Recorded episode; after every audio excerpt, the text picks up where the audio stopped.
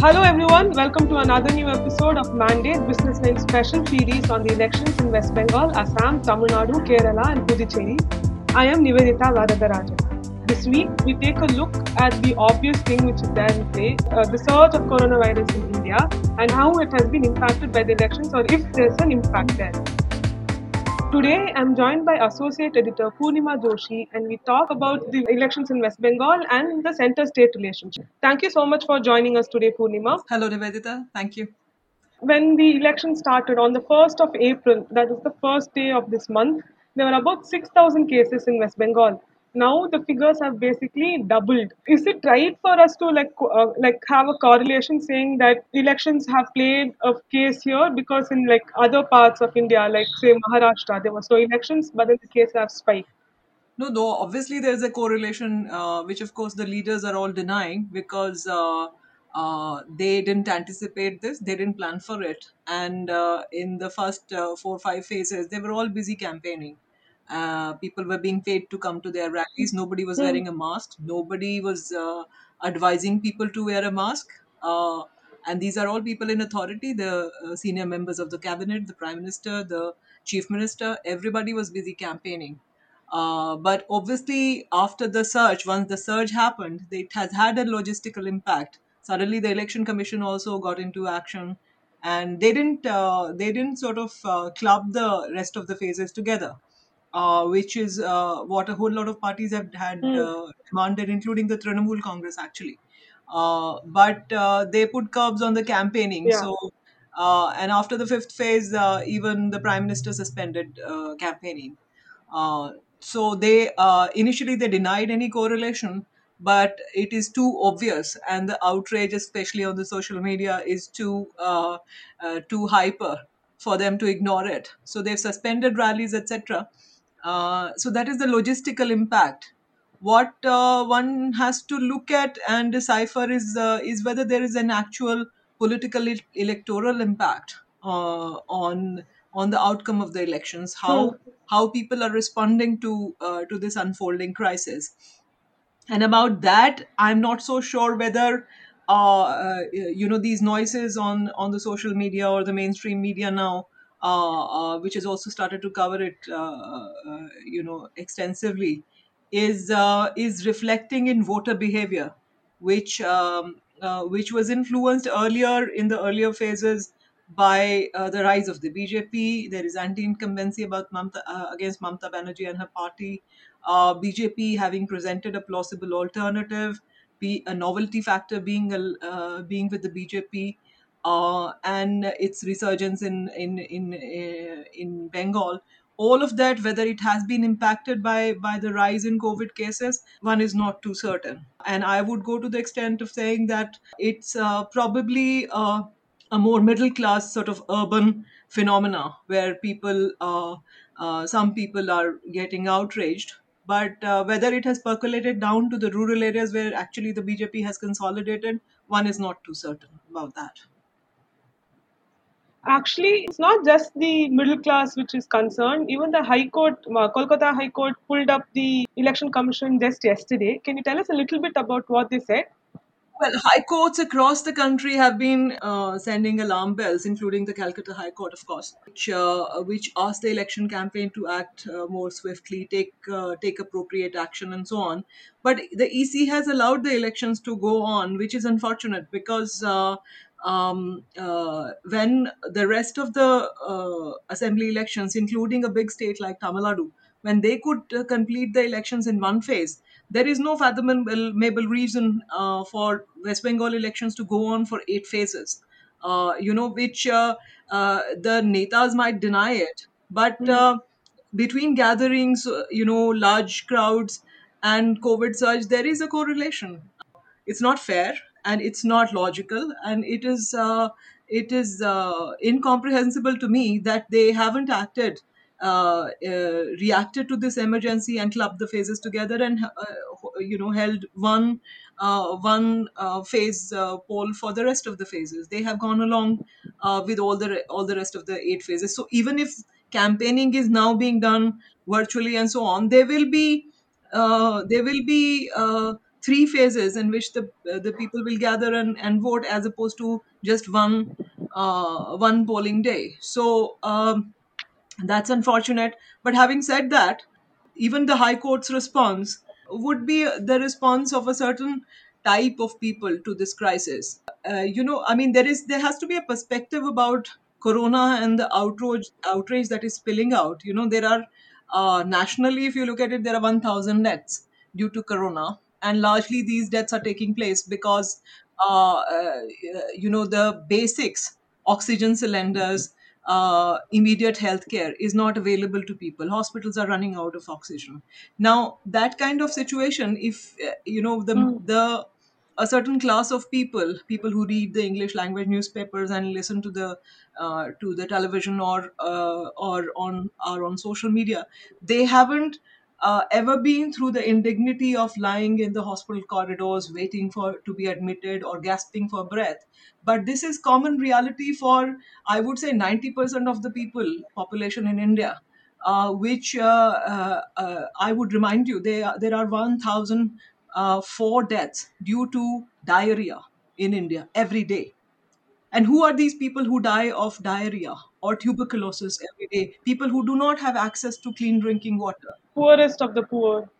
Uh, the poorest of the poor. For them, lack of access to clean drinking water people who cannot fix ROs in their homes and are forced to uh, and they you know their nutrition levels are uh, are down their immunities are down for them it's uh, a major disease uh, people who are on contractual employments or are in the informal sector or are daily wages they lose their livelihood if there is a uh, there is a major Mm. disease in the family or if a family member is dying and somebody has to cater to them so for them it's a double whammy and they have lived with it uh, for decades now as india has uh, has progressed without spending um, uh, you know like a fraction of their gdp 1.5% not more than that even 1.55 is an exaggeration on healthcare so uh, uh, this is the state of affairs, uh, which is commonplace for the poor in India, especially in rural areas. This is fairly common. People die of absolutely 100% curable diseases because the, the linkages between poverty, social determinants of health, etc., have not been made with, with disease. So now that you know uh, people are dying of absolutely uh, uh, you know necessary basics like oxygen, uh, so far, Indians have been dying of lack of access to uh, to clean drinking water, uh, and now it's air. We are gasping for breath, and the oxygen is running out. Uh, but the only difference is that now uh, the virus is sort of egalitarian. It's striking across classes, and it's highly infectious. So they're all happening at one go. Uh, and there is a crisis. So it's impacting and it's leading to a certain outrage. But whether it will lead to any any change in the policy direction or people spending more on public health care, etc. I'm not so sure about that. So that's very morbid. But we need to talk a little bit about the uh, political aspect here. You talked about how there's a lot of mismanagement, and you spoke a little bit about it previously also in the even in the last podcast. Is the BJP actually concerned about the mismanagement in West Bengal of co- of the COVID mismanagement in Bengal, and could it help the party win?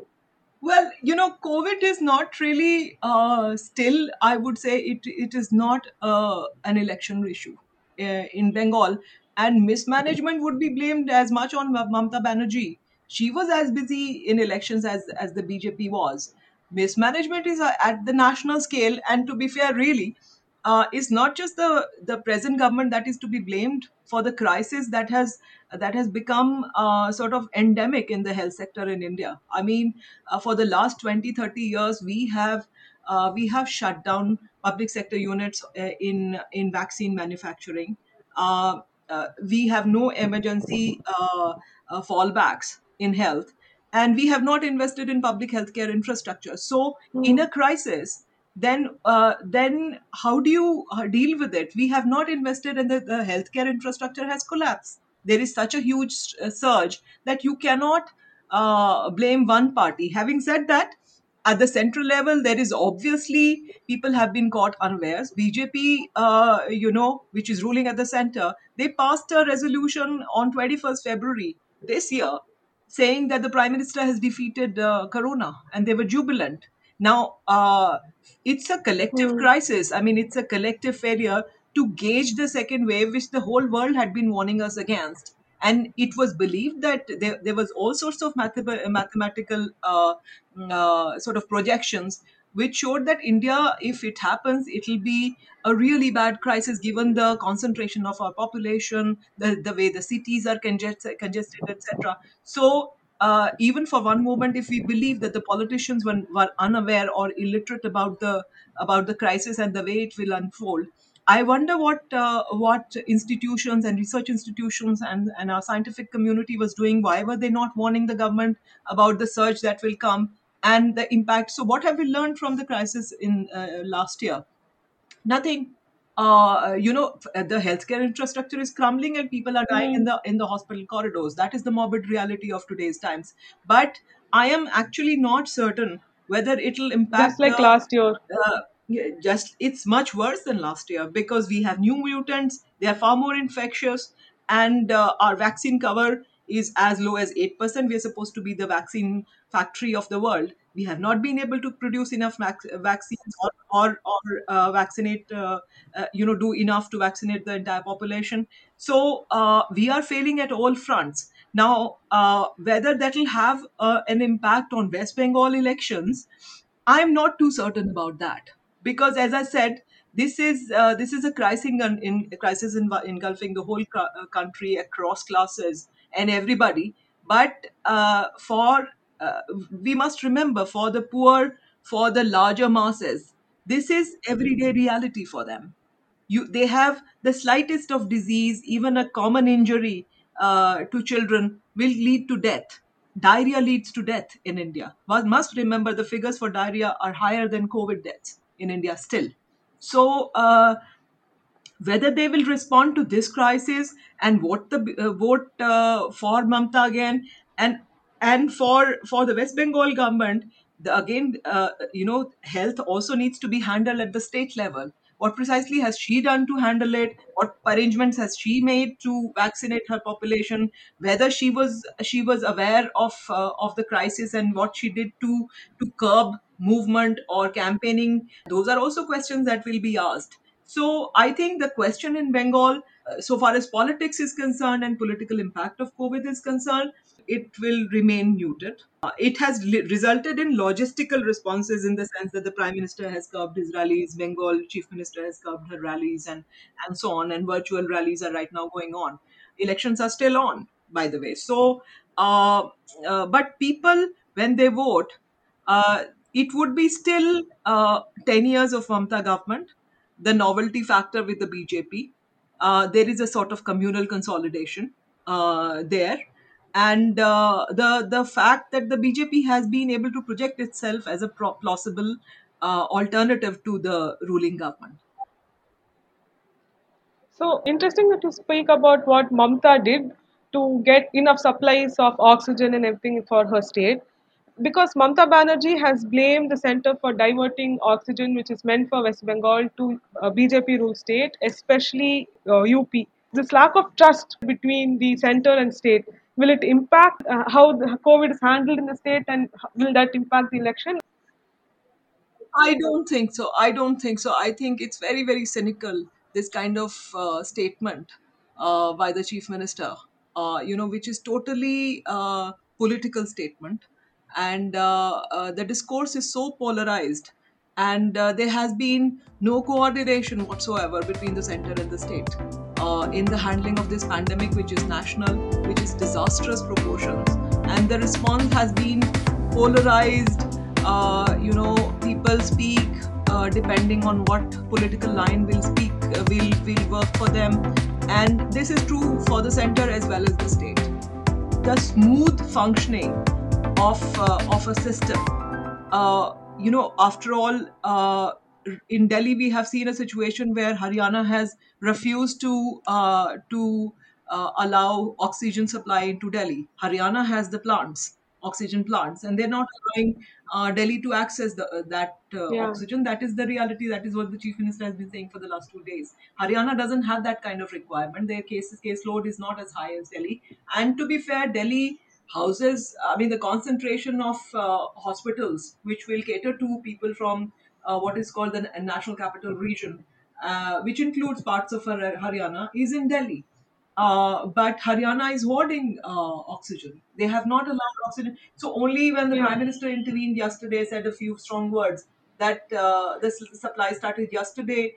Uh, the you know many of the hospitals in in Delhi were running out of oxygen, uh, and uh, I know for a fact that in Holy Family Hospital, ox- oxygen was available only till 12:30. There were 384 uh, uh, patients whom the doctors were scared will will will, uh, will lose their lives if the oxygen doesn't uh, reach in time.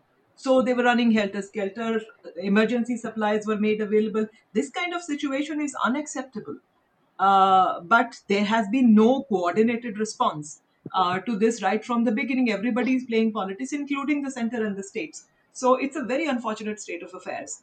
Uh, uh, but uh, it hasn't had any uh, political impact in Bengal uh, so far, as far as I could make out. What does this say about the center state relationship in general and about federalism in India? Because if the states and, and the center cannot work together on an issue which could save millions of lives, then what's the point of them even being there?